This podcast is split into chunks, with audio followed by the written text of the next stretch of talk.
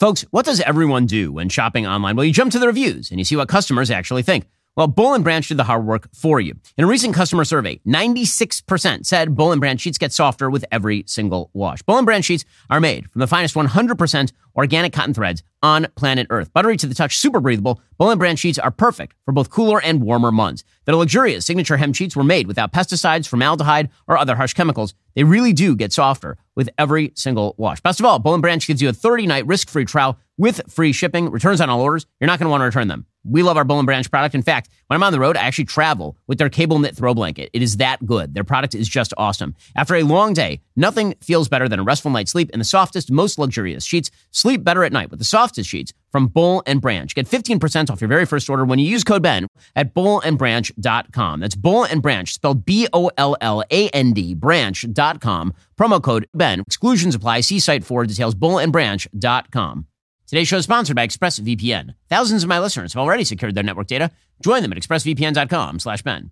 It's finally here, the best deal of the year, 50% off new Daily Wire Plus annual memberships. Now is the time. Go to dailywire.com slash subscribe to join right now. The story of the current Israel-Hamas conflict happens to be extremely simple. Hamas is a genocidal Jew-hating organization that openly seeks the extermination of Israel. This makes it only the latest and most radical iteration of a radical Muslim movement that has sought Israel's destruction since long before Israel was even born. That mission has not waned in the 76 years of modern Israel's existence. Unfortunately, that mission also happens to be the passionate belief of a vast majority of Muslims living in the Gaza Strip and the West Bank. Israel, by contrast, is a democracy, the world's only Jewish state, and has repeatedly sought to make land for peace deals with Arab countries and organizations. Those concessions have brought Israel no friends in the West Bank or Gaza Strip. Far from it. Concessions have generally emboldened Israel's enemies. That's exactly what happened in the Gaza Strip. In 2005, Israel pulled out of Gaza in an attempt to stop the costs in blood and treasure associated with policing the area. All Jewish assets in the Gaza Strip were promptly destroyed by Palestinian Arabs. Elections were then held in the Gaza Strip, and Hamas was elected. To lead the Gaza Strip, they promptly consolidated their control by killing members of the Palestinian Authority. They then stole as much international aid as they could to build rockets and terror infrastructure, ignoring the needs of their population entirely. And then they launched repeated rocket attacks on Israeli civilians. For the last two and a half years or so, as Hamas itself says, the organization attempted to deceive Israel into believing it had been deterred from large scale terrorist action. Then, on October 7th, Simchat Torah, the happiest day in the Jewish calendar, at least 1,500 Hamas terrorists and many civilian fellow travelers crossed the Israeli border by breaching the border wall around Gaza and killed some 1,200 Israelis in their beds at a music festival and elsewhere. They raped women, then murdered them or dragged them in captivity back to Gaza. They kidnapped or slaughtered babies. Here is video from the Gaza Strip as members of Hamas arrived back in the Strip with their captives.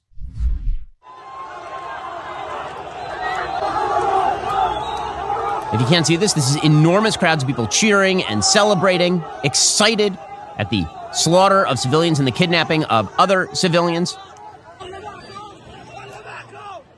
Does this look like a Does this look like a peaceful population? A population seeking peace and coexistence? Look at the excitement, look at the celebration. People screaming Allahu Akbar as hostages are driven away, including the bodies of people being beaten in the streets. Gaza and the West Bank are not filled with moderate Muslims. Far from it. Gaza and the West Bank are filled with people who despise the state of Israel and agree wholeheartedly with Hamas's genocidal aims. This is, in essence, the entire problem. Were these areas filled with moderate Muslims, Israel might find a peace partner. That peace partner does not exist. As a new poll from the Arab World for Research and Development shows, 75% of those polled in the Gaza Strip and West Bank supported the October 7th massacre. 76% support Hamas. 98% have a negative view of America. 78% believe in the total extermination of Israel altogether. As the old saw goes, if the Palestinians were to put down their arms tomorrow, they would have a state. If Israel were to put down its arms tomorrow, all the Jews would be dead. So, if the conflict is that clear cut, why does it seem so complex? The answer is a strategy undertaken by the radical Muslim world, its far left allies, some far right allies, and the international media. The strategy is called baffling with bullshit. Here's how it works. First, you construct institutions that mirror your perspective so as to create an echo chamber. For example, you take over or create pseudo human rights organizations dedicated to promoting the anti Israel point of view. Then you trot them out routinely in order to claim that, despite all evidence, Israel is the real threat to human rights. So, how can you tell which human rights organizations are biased and illegitimate? It's not that hard. If you're a human rights organization, presumably you should have had some pretty strong condemnation of Hamas's assault on Jews, the worst assault since the Holocaust, or Hamas's handling of the Gaza Strip, which is terroristic and fascistic. Here is a partial list of those who have been extraordinarily weak in their condemnations of Hamas or who have engaged in full scale moral equivalence with Israel's defensive actions in Gaza. UNICEF chief Catherine Russell, Amnesty International, WHO chief Tedros Ghebreyesus, the International Committee of the Red Cross, UN Commissioner on Human Rights Volker Turk, the UN Relief and Works Agency, Save the Children, Doctors Without Borders, UN Special Rapporteur Francesca Albanese, Human Rights Watch, Oxfam, the Open Society Foundations. The list of such organizations goes on and on and on.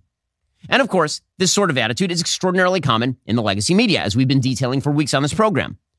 Now, once you have your mouthpieces, the true magic begins. You begin the baffling. Here's how you do it you obscure the main story entirely. Instead, you focus in on the details so as to avoid discussing the main story altogether. You try to discredit a single detail from Israel and then you use it to suggest that everything emerging from Israel is false, despite the fact that Israel has a robust free press and routinely admits to mistakes, and despite the even more obvious fact that Israel's enemies routinely lie. That is, lying, in fact, is a key part of their strategy. Take, for example, MSNBC's Mehdi Hasan, a consistently propagandistic opponent of Israel all the way back to his days at Al Jazeera. Here he was last week, suggesting that because the Israel government's public relations team may have mislabeled a calendar in their expose on Hamas's terror tunnels beneath Al Shifa Hospital. This means that Israel is a totally unreliable source on everything. Here he is. I agree with you. We shouldn't blindly believe anything Hamas says. But why should we believe Correct. what your government says either? Your military spokesman on Monday pointed to an Arabic document in the basement of a Gaza hospital and claimed it was a Guardian list on which every terrorist writes his name. But that was false. It was just a calendar with the days of the week on it. Your colleague in the Prime Minister's office, Ofir Gendelman, posted behind the scenes footage from a Lebanese short film and claimed it was Palestinians in Gaza faking their own injuries. That tweet is still up a week later. That is endless disinformation from your government, is it not? endless disinformation and misinformation, according to Mehdi Hasan. Endless. The goal there, of course, is to create an equivalence between Israel's sources of information and Hamas's, and to minimize what Al Shifa was. Remember, the thing he's talking about there is a calendar found in a terror tunnel below Al Shifa Hospital. And this has been a bugaboo for the media for a long time. They've been claiming that Al Shifa is not a military site, that it is, in fact, a civilian site, and that Israel has no actual military interest in Al Shifa other than human rights violation. Why do they believe that? Because they just listen to whatever Hamas says and then repeat it. And then when Israel claims differently, they say, well, we just don't know. Now, here's the thing. Of course, Al Shifa was a military site. It was used as such. Here is surveillance footage from the day of the attacks. These, you will see, are hostages being ushered into the hospital by the terrorists, into this amazing hospital that is a pure medical site, a civilian site. These are hostages who are being ushered into this hospital. One of these hostages, by the way, was an Israeli soldier, a female Israeli soldier who was slightly wounded. They found her body the other day. She'd been murdered by Hamas. Here you can see the medical personnel helping to usher these people in, these people wearing scrubs, ushering in members of Hamas with hostages. By the way, they drove past a bunch of hospitals to get to Al Shifa. This is not a bunch of medical personnel who are deeply concerned about helping the medical situation of the hostages, who, by the way, would have been much better off if they'd been left in Israel, which is why when Yahya Sinwar, the head of Hamas, had brain cancer, Israel treated him and then released him. In any case, you can see these are members of the medical personnel at Al Shifa who are helping Hamas. And then we're lying to the media about it, pretending that it was a pure medical site. They were all complicit. The International Red Cross knows about this. Human Rights Watch knows about this. They all lie. They all know that Hamas is operating from Al Shifa. They worked with them. And then they told the media lies about it. And then the media ran with that story. Here are witnesses from Al Shifa, whose names cannot be revealed because they will be killed, talking about how the base was used as a base by Hamas. Says if the Jews dropped an atom bomb on Shifa Hospital, it would be a slaughter of global proportions. But they don't do such things. So Hamas's Qassam fighters enter among us civilians so the Jews can't get to them. And nobody can tell on them. When I went to Shifa, I found Qassam fighters all around. That's Hamas. Next to us, in front of us, behind us, over and under us. Isn't that forbidden in Islam? Isn't that oppression of civilians? Every Palestinian knows Shifa Hospital is full of them. But nobody can talk. Death by the Jews is better than death by ISIS. The night I spent at Shifa, I thought would be the last night of my life. Judging from the terrible carnage that happened and the shelling around us, I felt it was our day of judgment. Only we were being judged on account of people who had never protected us. They only protected their families and children, whom they brought to safety outside of Gaza or underneath us, God knows where, while everything always fell on us. Let me tell you, for certain, our people will bear poverty, hunger, and thirst as long as Hamas gets out of here. From the day they arrived, we've endured catastrophe. As what people in Gaza, some of them at least, actually think about Hamas, but they'll never say it. And the truth is that when it comes down to it, this is a minority viewpoint. This is a minority viewpoint. But the big story, obviously, for Mehdi Hasan is whether Israel is disseminating endless misinformation about a calendar on the wall of a terror tunnel and whether it kept track of terrorist hostage handlers or not. It's not just Mehdi Hasan playing the baffling with bullshit game. It's the usual suspects at CNN too. CNN reported over the weekend that the IDF, in showing the media the weaponry found at Al Shifa, quote, might have rearranged weaponry prior to exposing that weaponry to the media. The implication from CNN is that Israel was falsifying something, which is absurd. Anytime the DEA makes a bust and then shows the drugs on the table, they have rearranged the drugs. Were Israel to leave all weaponry in place, that would be dangerous, given that booby traps have already killed or wounded a high number of Israeli soldiers. We've seen this sort of game laundered into false accusations by pro Hamas forces that real photos of burned babies are, in fact, AI generated images. The insistence by pro Hamas propagandists that if babies were mostly burned alive rather than beheaded, this somehow means Israel is dishonest and Hamas is its moral equivalent.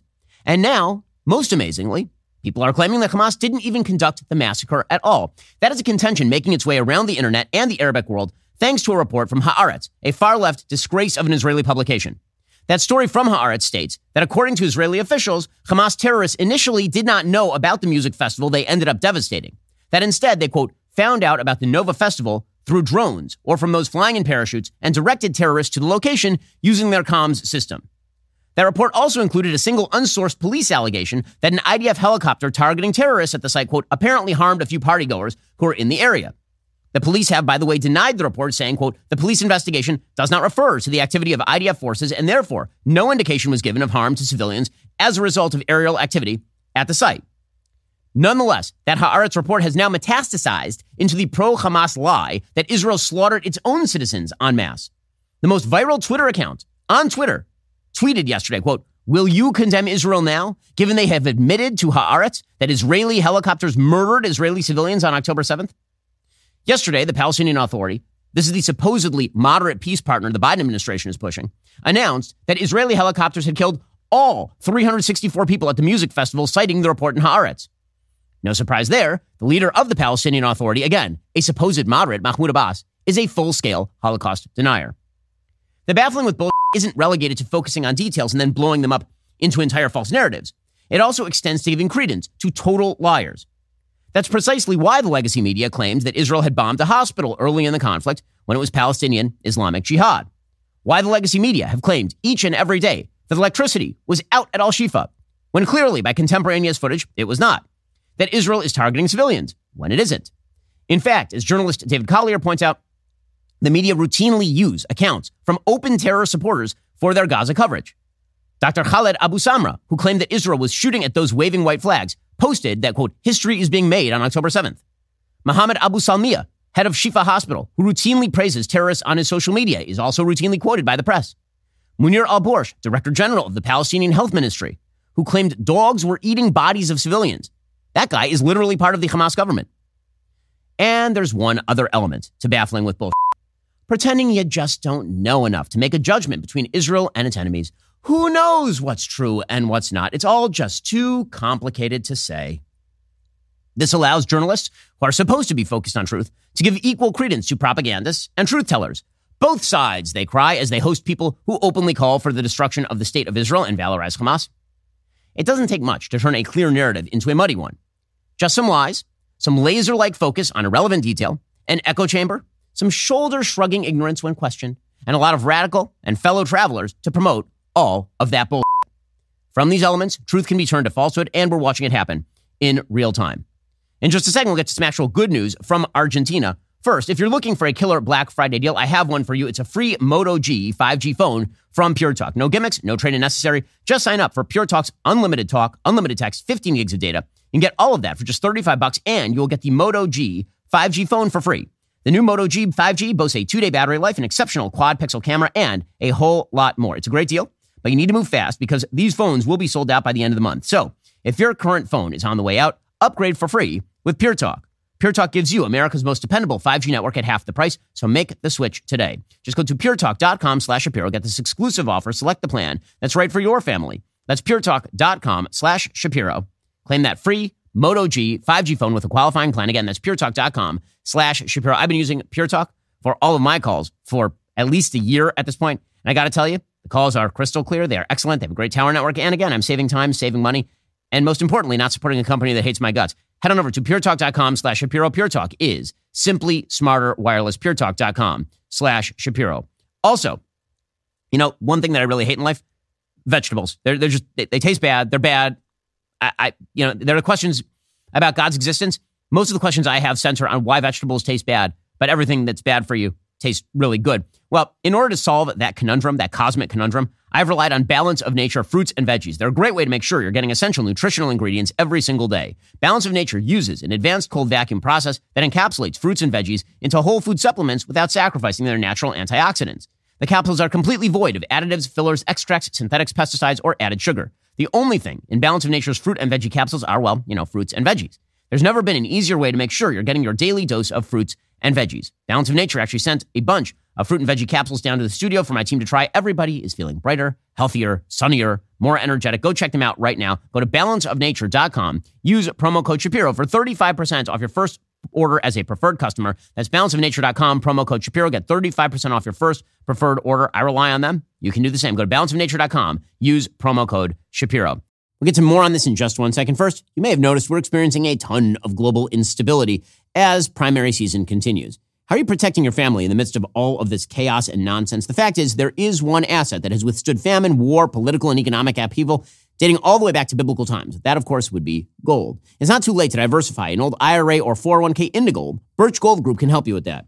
Birch Gold can help you create a well thought out, balanced investment strategy. They'll help you convert an existing IRA or 401k into an IRA in gold without paying a penny out of pocket. Diversify into gold today. Just text Ben to 989898 for a free info kit. With an A plus rating with the Better Business Bureau, countless five star reviews, thousands of happy customers, I encourage you to check out Birch Gold today. Text Ben to 989898. Claim your free info kit. Protect your savings with gold. Smart investors diversify. And when you look at the pace of inflation over the past several years, you can see financial instability is the new way of the world. Text Ben to 989898 to get started with Birch Gold today.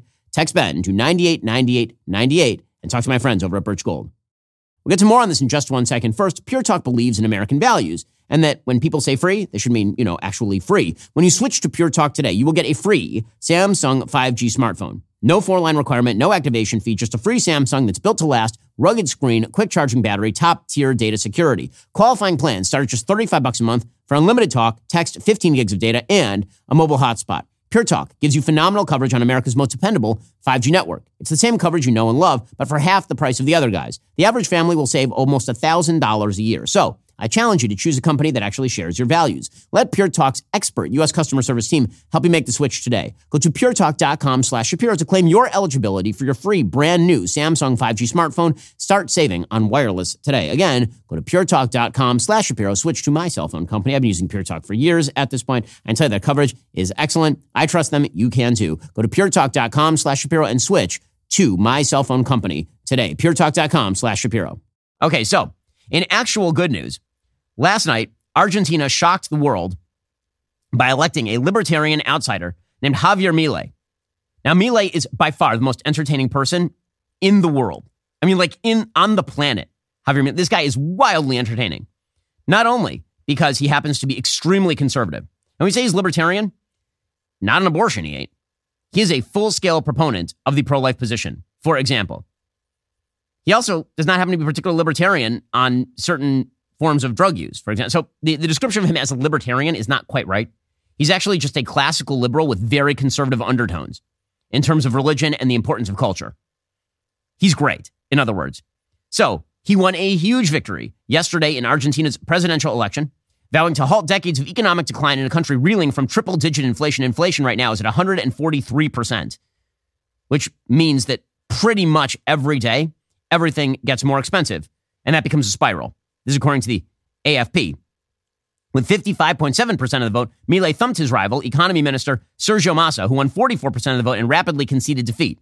Milei said in his victory speech, quote, Today begins the reconstruction of Argentina. Today begins the end of Argentina's decline. The model of decadence has come to an end. There is no way back. Latin America's third biggest economy has suffered decades of crises under interventionist governments big on welfare that resort to printing money to finance spending, fueling inflation, while borrowing heavily only to default on their debt. Access to dollars is strictly controlled, leading to a thriving black market for greenbacks. Analysts warn the peso is ripe for a sharp devaluation. So, despite all of the inflation that's been taking place, actually, the peso is still worth too much money because you can't trade it for US dollars. If you could trade it for US dollars, that means the peso is worth even less money. Milei's main platform has been a plan to ditch the peso for the US dollar and dynamite the central bank to do away with the cancer of inflation. Now, the problem is they don't have enough dollars to inject into the economy right away. So, in order to really do that, they're going to have to reestablish credit worthiness. They're probably going to have to buy, borrow a bunch of new money from the IMF, from the International Monetary Fund. However, Milei is just the guy to do this sort of stuff. He is incredibly bold. He also has suggested that he wants to cut ties on a governmental level with Brazil and China, saying he would not do business with communists. Now, it's going to be rough on, a, on an interpersonal and, and business level to do that sort of thing. And he has vowed that he's not going to do that.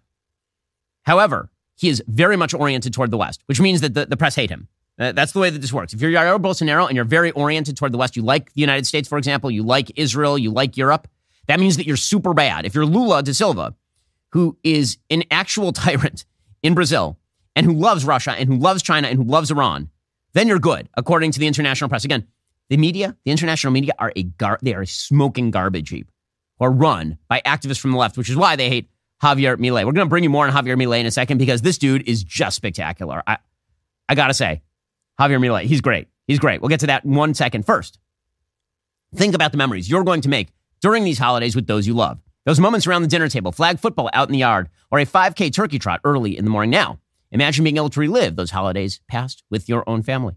Recording a lifetime of memories used to be commitment. Camcorders cost thousands of dollars, tapes were expensive, cameras required film and development. Well, Legacy Box exists to preserve your family's recorded moments digitally, ensuring their safety forever. Out in your garage, got a bunch of old film reels. Do you have a film projector? Have been preserving that stuff? Not really. It's just sitting out there and it's getting all moldy and bugs are getting into it and stuff. Instead, send it to Legacy Box and preserve it forever. Legacy Box is a simple, safe solution for digitizing all your memories. By going to legacybox.com slash Shapiro, you can enjoy 40% off when you get started with Legacy Box today. The process is super simple. I've done it multiple times. Done it for my parents. I've done it for my in-laws. Done it for myself. You send in your Legacy Box filled with old VHS tapes, camcorder tapes, pictures. Their team digitizes everything by hand right here in the United States. You'll get it back on the cloud or thumb drive along with your originals. Legacy Box digitizes over 15 different types of analog media, so whether it's VHS tapes, super 8 millimeter film reels, or photo negatives, they have you covered. It's a fantastic holiday gift. Legacy Box's Black Friday event is here. They're giving our listeners their best deal of the year. Visit legacybox.com slash Shapiro. Save an unreal 65%. With limited quantities ready to ship, this deal is going to go super fast. Legacybox.com slash Shapiro for 65% off. Again, that's legacybox.com slash Shapiro. Go check them out right now. Okay, so I want to play some clips of Javier Milei because he is wildly entertaining. So I'm going to translate. Not that I speak Spanish, but the translations are available. Uh, so um, here is Javier Milei recently in an interview about the left, and uh, man, this is just, he's the most memeable person alive. Al zurdo de no le podés dar ni un milímetro. Says you can't give leftards leftards an inch. Los que, digamos, los Says, can you define? los que Leftist is all o collectivists. All kinds of ¿Por collectivists. pones de mierda, digamos? Porque But why do you call them she asks? O sea, si- Because they are he Pero es que says. si pensás, Descalifica- pero no, pero digo, pero ese si pensás distinto te van a, te van a If you think differently from them, she says, es el punto. Es decir, he says they will kill you. This is the point. You can't porque give leftists an inch. milímetro Y lo toma para destrozarte. If you give them an inch, they will use it to destroy you. vos no podés negociar con el zurdo. You can't negotiate with leftards. No se negocia con esa mierda, no se negocia porque te You don't negotiate with trash because they will end you. Okay, so that, that is that is who just got elected, the uh, president of Argentina. Again, very much oriented toward the United States. Uh, here he was talking about his agenda. This one is a little bit less colorful. Nuestros ejes fundamentales son el libre comercio, la He paz, said our fundamental axes la are free trade, peace, y alinearnos con Occidente, digamos, donde freedom and aligning ourselves with the West. referentes en esto para nosotros son where the highest references in this for us are the United States and Israel. And as for China, asked Bloomberg News, is it one of the main trading partners? As well, they will be business partners of the private sector. We do not make a pact with communists. Says, but then what would you do? In other words, would it not close Argentina's relations with China? He says, I would not promote relations with communists, nor with Cuba, nor with Venezuela, nor with North Korea, nor with Nicaragua, nor with China. And says, so for Venezuela, you're changing policy. He says, obviously. Love it. Love it. And by the way, it's going to be a test of the Biden administration as to what they do with this guy. Because if they do not immediately bring Milei and Argentina into the fold, it is proof positive that this administration does not give a damn about pro America sentiments in Latin and South America. This guy is begging for Argentina to make great friends with the United States. If Biden somehow rejects that on behalf of international leftism, it demonstrates full scale the impact of a foreign policy rooted in leftist nonsense. Meanwhile, here's Milei on dollarization. That, of course, would be the transfer away from the absolutely worthless Argentinian peso and toward the American dollar. I think there's a previous discussion about dollarization. Actually, strictly speaking, it's to get rid of the central bank. The dollarization is an instrumental issue at the end of the day. There are four argumentative axes. One has to do with a moral issue, which is that stealing is wrong, and seigniorage is nothing more or less than a swindle by politicians against good people. Therefore, let's say if we consider that stealing is wrong, one of the greatest thieves in the history of mankind is the central bank. The second point has to do with a technical issue because in the Argentine case, it is more evident when a product has no demand, its price is zero. So, if the local currency has no demand, and its price should be zero, the equilibrium real balances are zero. Whatever amount of money a central bank wishes to impose, the counterpart is that the price level is infinite. Demand and its price should be zero. Equilibrium, real balances are zero. Whatever amount of money a central bank wants to impose, the flip side is that the price level has infinity. Okay, this is correct. What he's saying is you can't just pump money into the economy and then pretend that the money is worth anything. It isn't.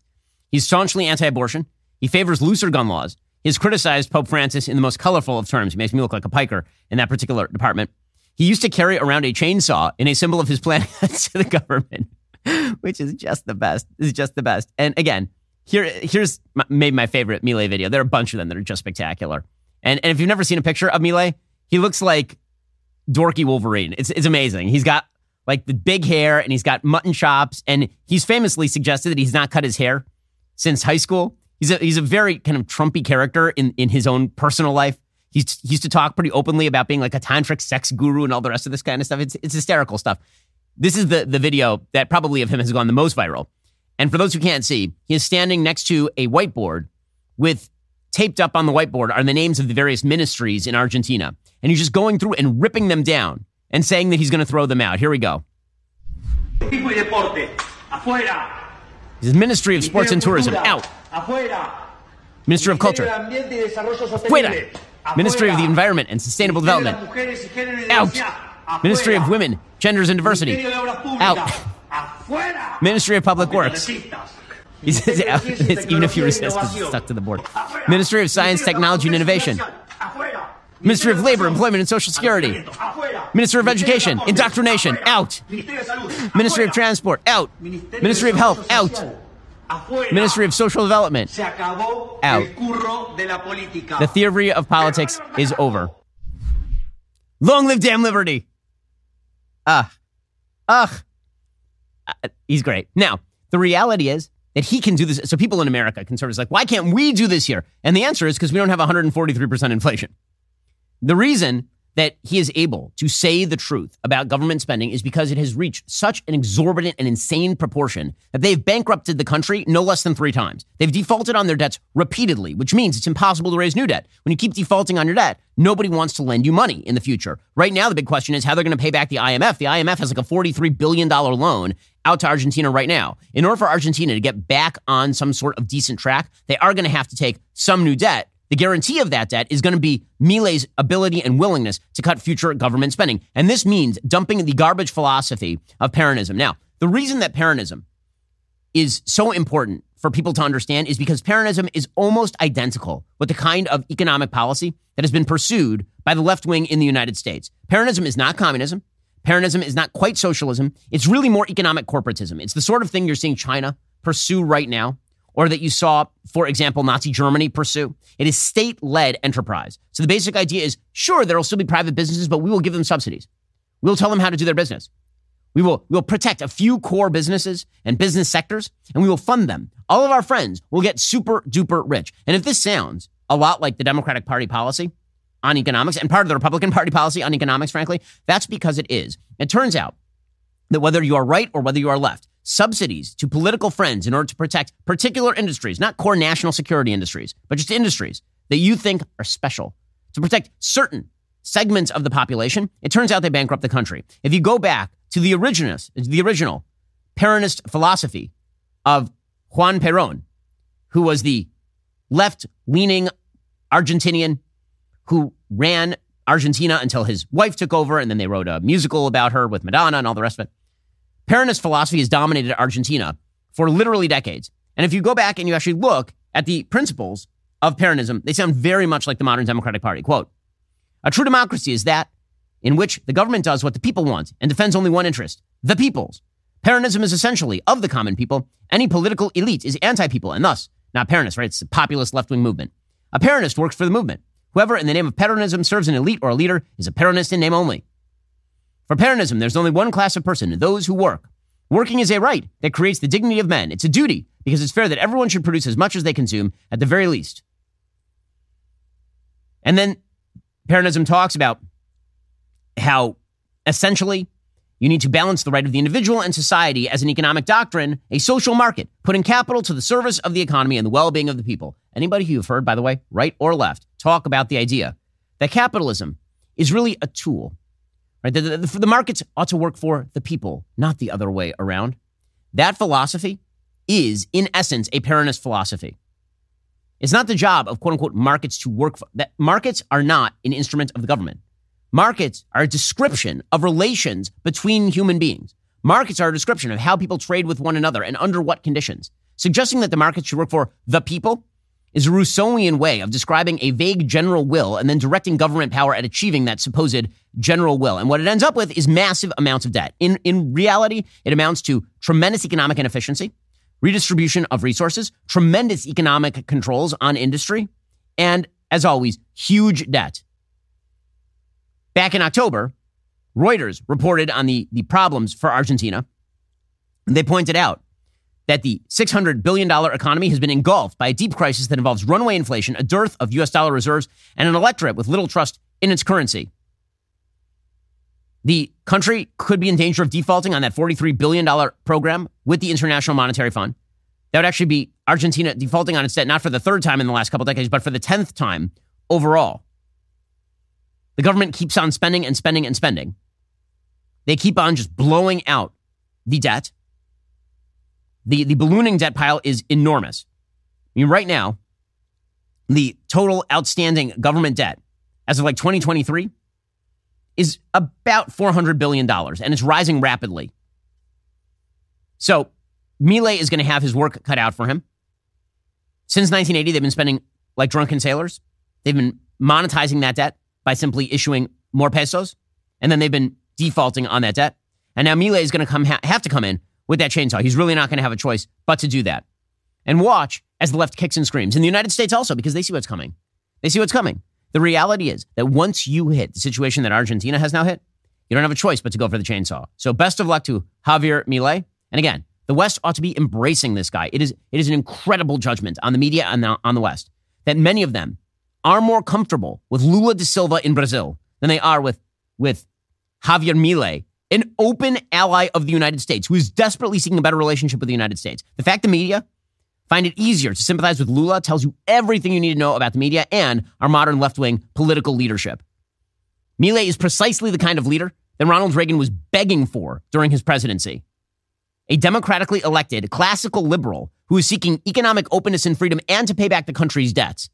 And the media are like, I don't know, this guy seems kind of crazy. This guy seems too, too, you're hearing him described as an anarcho capitalist, as a far right character. Um, I noticed that Argentina has 143% inflation because of the program you guys like. So now it's time to try something different. So good on Argentinians for realizing that. By the way, he was boosted to power by young people. So for all the talk about how young people have lost it, again, young people are fat and happy when the country is fat and happy. You can afford leftism is a luxury good.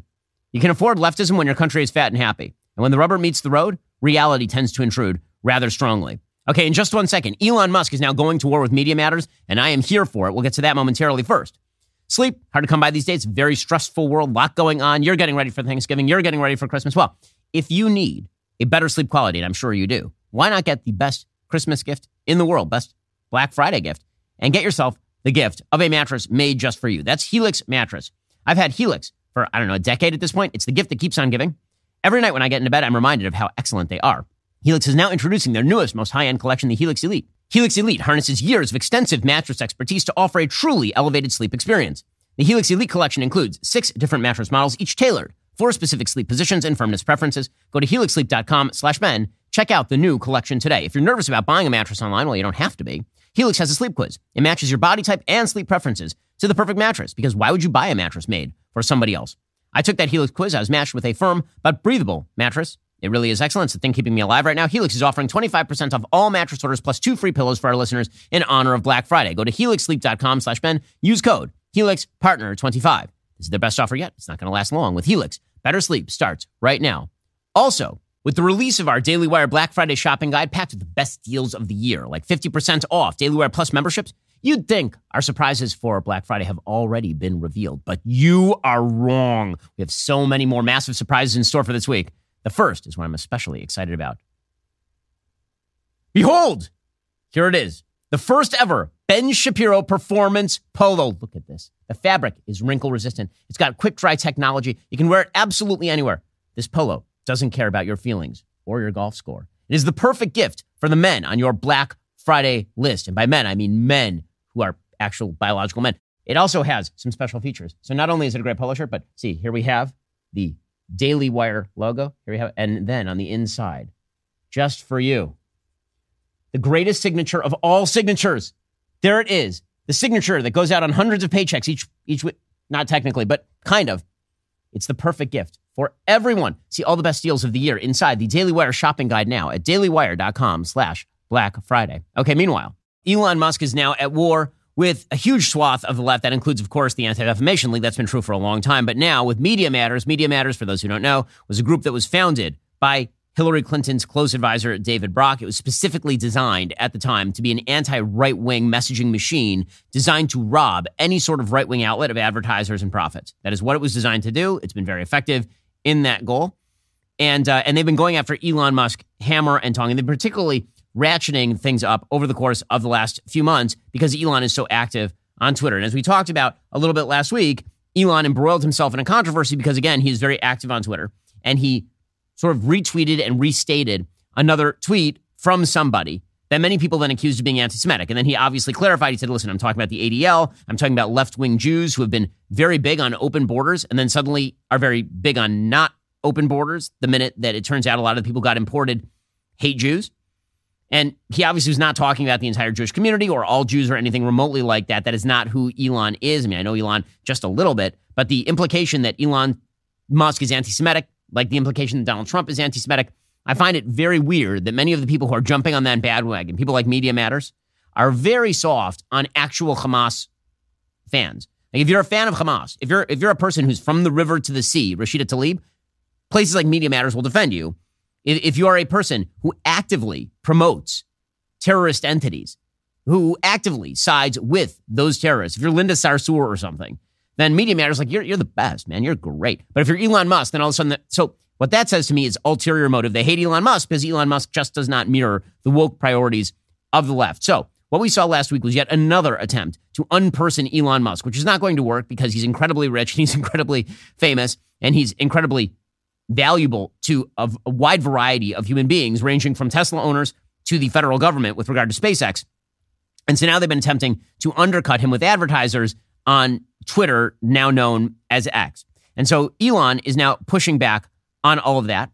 He's pushing back on all that in a few different ways. First of all, again, the, the implication that Elon Musk is an anti Semite is, to me, quite absurd based on the rec- uh, based on the record that is currently available.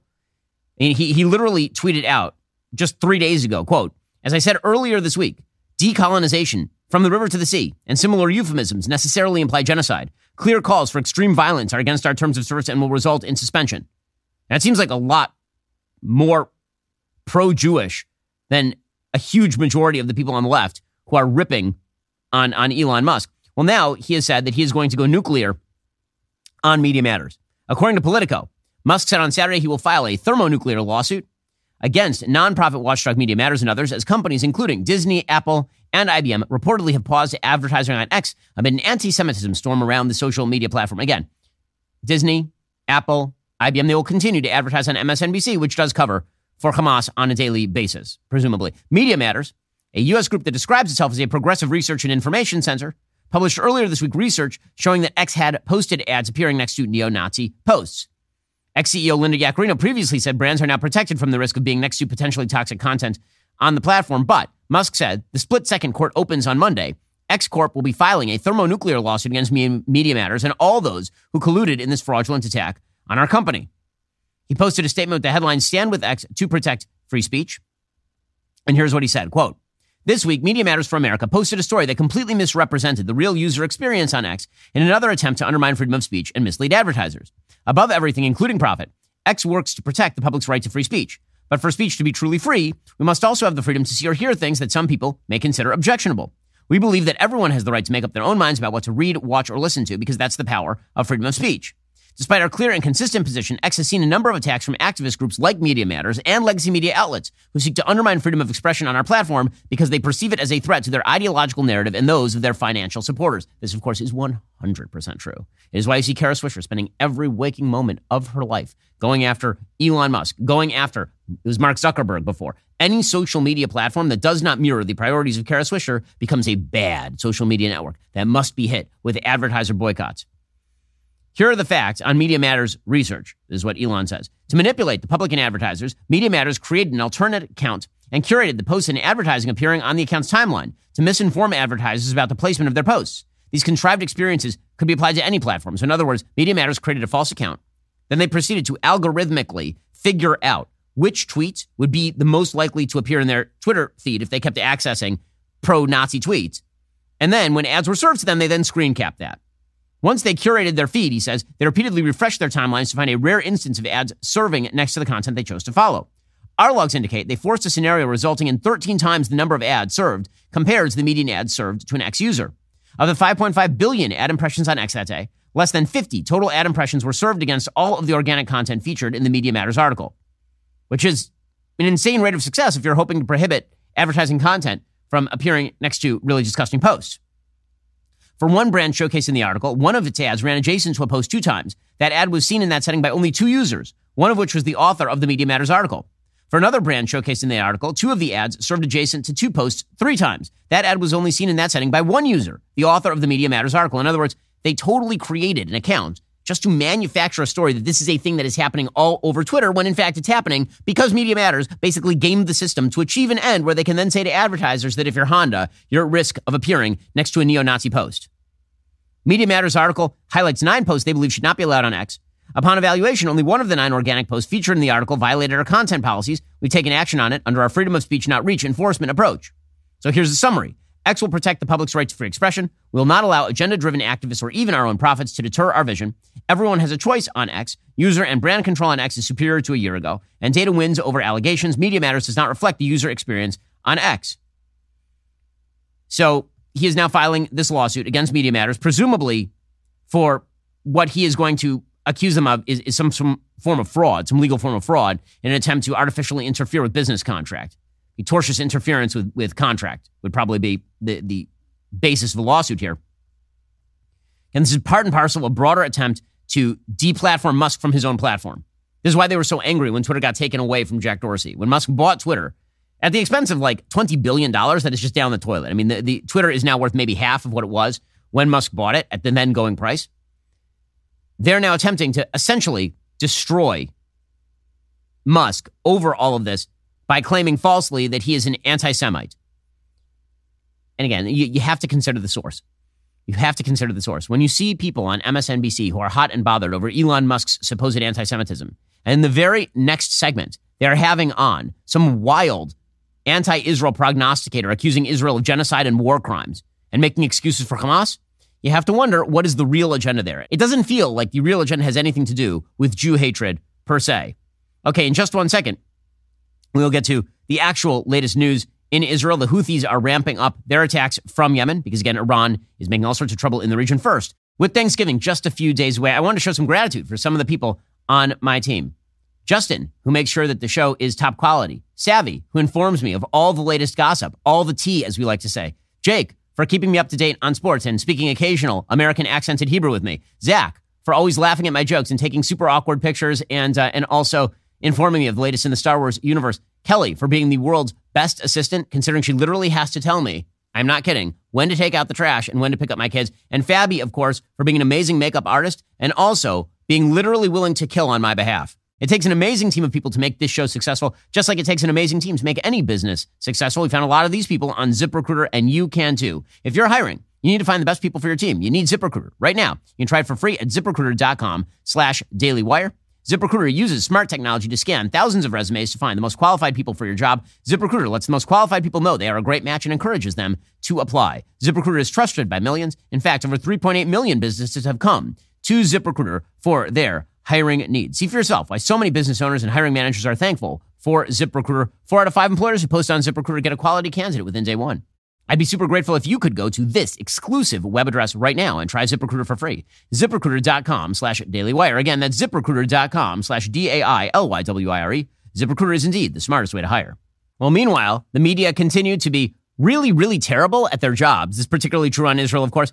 They claimed yesterday, it was the biggest headline of the day, that Israel was about to strike some sort of ceasefire deal with Hamas in the Gaza Strip. Then they had to walk that back because it was denied by both Israel and the United States. It turned out not to be true, this giant pause. Now, the Biden administration is trying to push the idea that they're getting closer to a deal, but they really shouldn't be talking about anything. If a deal is about to happen, why exactly are we talking about any of that publicly? Jon Finer, who is the deputy national security advisor, he was saying on national TV they're getting closer to a deal. What does that even look like? Why is he talking about that? Like, this is not how negotiations typically work. What is the state of negotiations as of this morning? Is there a deal imminent? Uh, thanks, Jake. So I think you heard uh, probably the Prime Minister of Qatar speak to this earlier today. Uh, they have been extremely close, uh, obviously, uh, to these negotiations, as we, as we have. Uh, the United States has been following this minute by minute, hour by hour, up to the level of the President, for whom this is a, a major overriding priority, obviously, in part because there are a number of Americans who are in this horrific situation. What I can say about this at this time is we think that we are closer than we have been, perhaps at any point since these negotiations began weeks ago, uh, that there are areas of difference uh, and disagreement that have been narrowed, uh, if not uh, closed out entirely. Okay, so um, why is he talking about that publicly? Nobody really, really knows. Meanwhile, the Israeli ambassador to the United States, Michael Herzog, is like, we're not doing a ceasefire. Why would we do a ceasefire when we are literally attempting to track down our hostages in real time? And again, tape was released yesterday of the hostages being dragged into Al Shifa Hospital.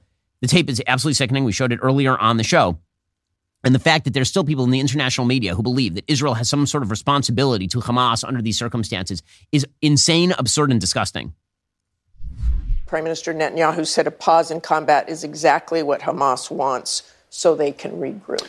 So I want to uh, distinguish between a pause for a few days in order to get hostages released and a ceasefire. The Prime Minister was referring to a ceasefire. We are against ceasefire because that would uh, allow Hamas to retain power, to regroup, to rearm, and strike again. But it would be a ceasefire for a few days? This is. Uh, is that the difference? We're, we're talking about uh, pausing the fighting for a few days so we can get the hostages out. But it's all not sides. A, it's not a ceasefire because we will continue to push against Hamas to dismantle their military infrastructure and their terror infrastructure. We're not going to stop that.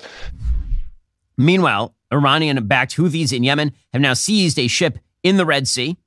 This stuff is really dangerous because when you start endangering the, the world's choke points in terms of trade, that is a major problem. It led to the Suez Canal crisis of 1956, for example. The Straits of Hormuz are another example of a place where oil ships out, and if the Iranians were to make serious trouble over there, that'd be a real problem for the world economy. Folks who are isolationist on foreign policy seem to forget that there, there is, in fact, a globe. And on that globe, there are certain choke points in terms of trade. And when those choke points get owned by nefarious powers, their prices at the grocery store go up. Their jobs may go away. Inflation hits. We have a very interconnected world economy. And the simple fact is that it does make a very large difference to you exactly who owns those choke points and how those choke points get run. So, yesterday, a cargo ship partially owned by an Israeli business person was hijacked by Yemen's Houthi rebels in the Red Sea on Sunday. The cargo ship, the Bahamas flagged Galaxy Leader, was leased from a British company partially owned by an Israeli named Rami Ungar to a Japanese company. The ship left a port in Turkey. It was headed for India. It was sailing under the Bahamian flag. There are apparently 25 crew members of different nationalities, including Ukrainians, Bulgarians, Filipinos, and Mexicans. There are no Israelis on board. No crew members were injured, but it did receive minor damage. The prime minister's office condemned the seizure, highlighting the ship was not Israeli or owned by Israelis. The Houthis have been attempting, obviously, to attack the waters surrounding surrounding the Persian Gulf. They've been attempting to create naval problems in these areas. That is Iran. That is obviously Iran. Now, all of this is contributing to a larger sense of democratic panic. Why? Well, because the media are pushing this idea that unless Joe Biden swivels and becomes wildly anti-Israel, that he's going to lose the next election. I'd love to see the data that support the idea that if he swivels on behalf of Hamas, that suddenly he's going to win the election. Joe Biden is unpopular because Joe Biden is deeply unpopular. Brand new polling out yesterday shows that Joe Biden's approval rating is down to 40%. Strong majorities of all voters disapprove of his handling of foreign policy. Now, it does say that they also disapprove of his handling of the Israel Hamas war. But what's weird about that particular question is that that means a bunch of people who are on the right, I mean, people who love Israel very often, a lot of those people disapprove of his handling of the Israel Hamas war. So, but, but they do so from the right.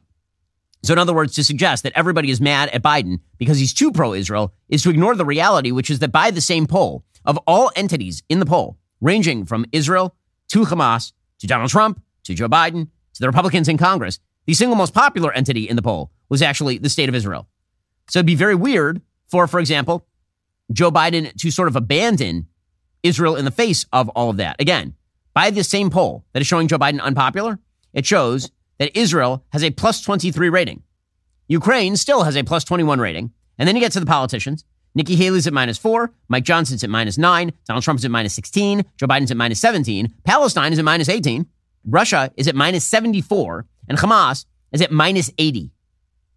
So if the implication there is that Joe Biden is supposed to swivel on behalf of Hamas, I'm not sure exactly how you make that case, particularly this is something that Nate Silver, the, the pollster, has pointed out. Nonetheless, Joe Biden is seeking to start to militate between two positions.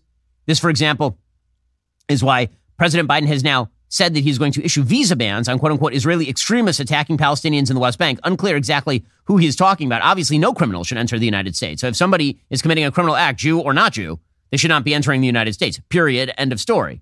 But the idea that there is like this vast criminal underclass in the West Bank that is pursuing extraordinary acts of violence is not actually told out by the data. There are some people who are doing that, and they should be arrested. The, the notion this is anywhere on par with a, a massive problem that there are hundreds of thousands, 10,000, 8,000, 100 people who are attempting to immigrate from Israel to the United States after conducting criminal activities against Arabs in the West Bank. Like, those numbers don't exist. It, it, it's, it's a very weird take, and it's mostly directed toward public consumption at this point. Meanwhile, you can tell that the, the, the Democrats are deeply fearful of Biden. He's celebrating his 81st birthday. He clearly is not with it anymore. You can tell this because SNL is finally turning on Joe Biden, which is shocking, right? When, when SNL turns on Joe Biden, he's got a real problem because SNL, they have been massaging Biden. They've been massaging the Democrats literally for the last, basically since 2008. Since Barack Obama became president, they've made it their permanent full time job to massage Democrats. Now they're finally starting to knock Biden. That's it. That is bad news for him, obviously. It's me, your old boy Joe. Now let's get started. Uh, to keep things on the rails, I'm going to read from the teleprompter. Uh, a great meeting with uh, President Roman numeral 11. excuse me, President Xi. Uh, this meeting was a total win. Sure, we made agreements about communications, fentanyl, climate change, but most importantly, we got the thing America really needs right now more pandas. All right. Now I'd like to open up to questions. First up, Wall Street Journal. Uh, thank you, Mr. President. China relations broke off this past year partly because you called President Xi a dictator. Yeah, that's right. But your summit last week saw remarkable strides in mending that relationship. Would you like to completely undo your accomplishment by calling him a dictator again? I would. All right. Next question LA Times. Thank you, Mr. President, and congratulations on your historic and productive summit. I have a question. You're old. Okay, all right. Uh, not sure how that's a question, but I mean, man, why can't we talk about things that are going well, like the economy? We outpaced China for the first time in 40 years. Or how I created the most jobs since FDR, all right? Go ahead, Washington Post, ask away. Mr. President, I'd like to ask you about the handling of the border crisis. Oh, good, yay, all right. the border. All right, I gotta, gotta get something. Let me take the elevator real quick, just one sec. Sorry. So, again, now that they're starting to mock him, it's pretty obvious that a lot of the Democratic base is unhappy with Joe Biden. The problem is, ain't got anybody else lined up. All right, guys, the rest of the show continues right now. You're not going to want to miss it. We'll be joined on the line by Axel Kaiser, who's an expert on Latin and South America. If you're not a member, become a member. Use code Shapiro at checkout for two months free on all annual plans. Click that link in the description and join us.